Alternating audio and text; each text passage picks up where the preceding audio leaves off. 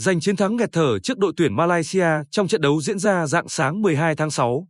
Quế Ngọc Hải và đồng đội tiến một bước dài đến vòng loại thứ ba World Cup 2022. Tuy nhiên, phía trước tuyển Việt Nam còn một thử thách đầy khó khăn mang tên UAE, lối chơi áp sát, sẵn sàng phạm lỗi cùng sự xuất hiện của nhiều cầu thủ nhập tịch trong đội hình, giúp Malaysia chứng tỏ họ là đối thủ khó chịu với đội tuyển Việt Nam.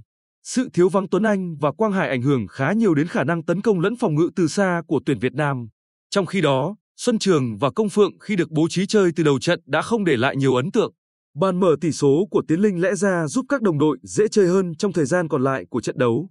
Nhưng việc sớm lùi đội hình xuống quá thấp khiến hàng phòng ngự đội bóng áo đỏ chịu áp lực lớn. Trong bối cảnh đó, Duy Mạnh và Văn Hậu đều bộc lộ sự lúng túng trong một số tình huống xử lý. Rất may, dù chật vật nhưng ta đã thực giành được chiến thắng.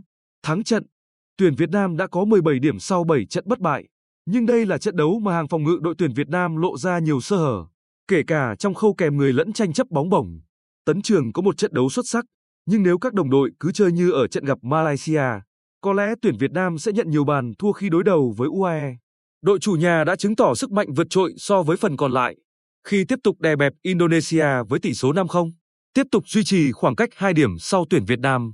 Và ở trận chung kết bảng G, họ vẫn đang nắm giữ rất nhiều ưu thế, cùng với sân nhà, quen thuộc với thời tiết oi bức ở Dubai, họ còn có dàn cầu thủ chất lượng cao hơn, thể trạng tốt hơn. Trong khi đó, bất lợi lớn với đội tuyển Việt Nam là huấn luyện viên Park Hang-seo bị cấm chỉ đạo vì đã nhận hai thẻ vàng. Trong cuộc đối đầu với UAE, chỉ cần một kết quả hòa, đội tuyển Việt Nam sẽ giành quyền vào vòng loại thứ ba với tư cách đội đứng đầu bảng G. Tất nhiên, để làm được điều đó không hề dễ dàng khi UAE đang hừng hực khí thế, vận hành chân chu và cũng muốn giành chiến thắng để tự định đoạt số phận của mình. Tấn công đa dạng, trong đó có thể sử dụng nhiều tình huống không chiến để tìm bàn thắng. UAE sẽ buộc các cầu thủ phòng ngự Việt Nam phải làm việc vất vả. Tuy nhiên, ngay cả khi không có điểm ở trận cuối, tuyển Việt Nam vẫn có cơ hội đi tiếp với tư cách là một trong năm đội nhì bảng có thành tích tốt. Với việc đội Cộng hòa Dân chủ Nhân dân Triều Tiên bỏ cuộc, thành tích các đội nhì bảng khi so sánh sẽ trừ kết quả với đội chót bảng. Với 11 điểm có được, sau khi đã trừ 6 điểm giành được trước đội chót bảng Indonesia, Việt Nam sẽ bị loại nếu Trung Quốc, Lebanon, Uzbekistan, Iran và Jordan đồng loạt giành kết quả thuận lợi ở loạt đấu cuối cùng.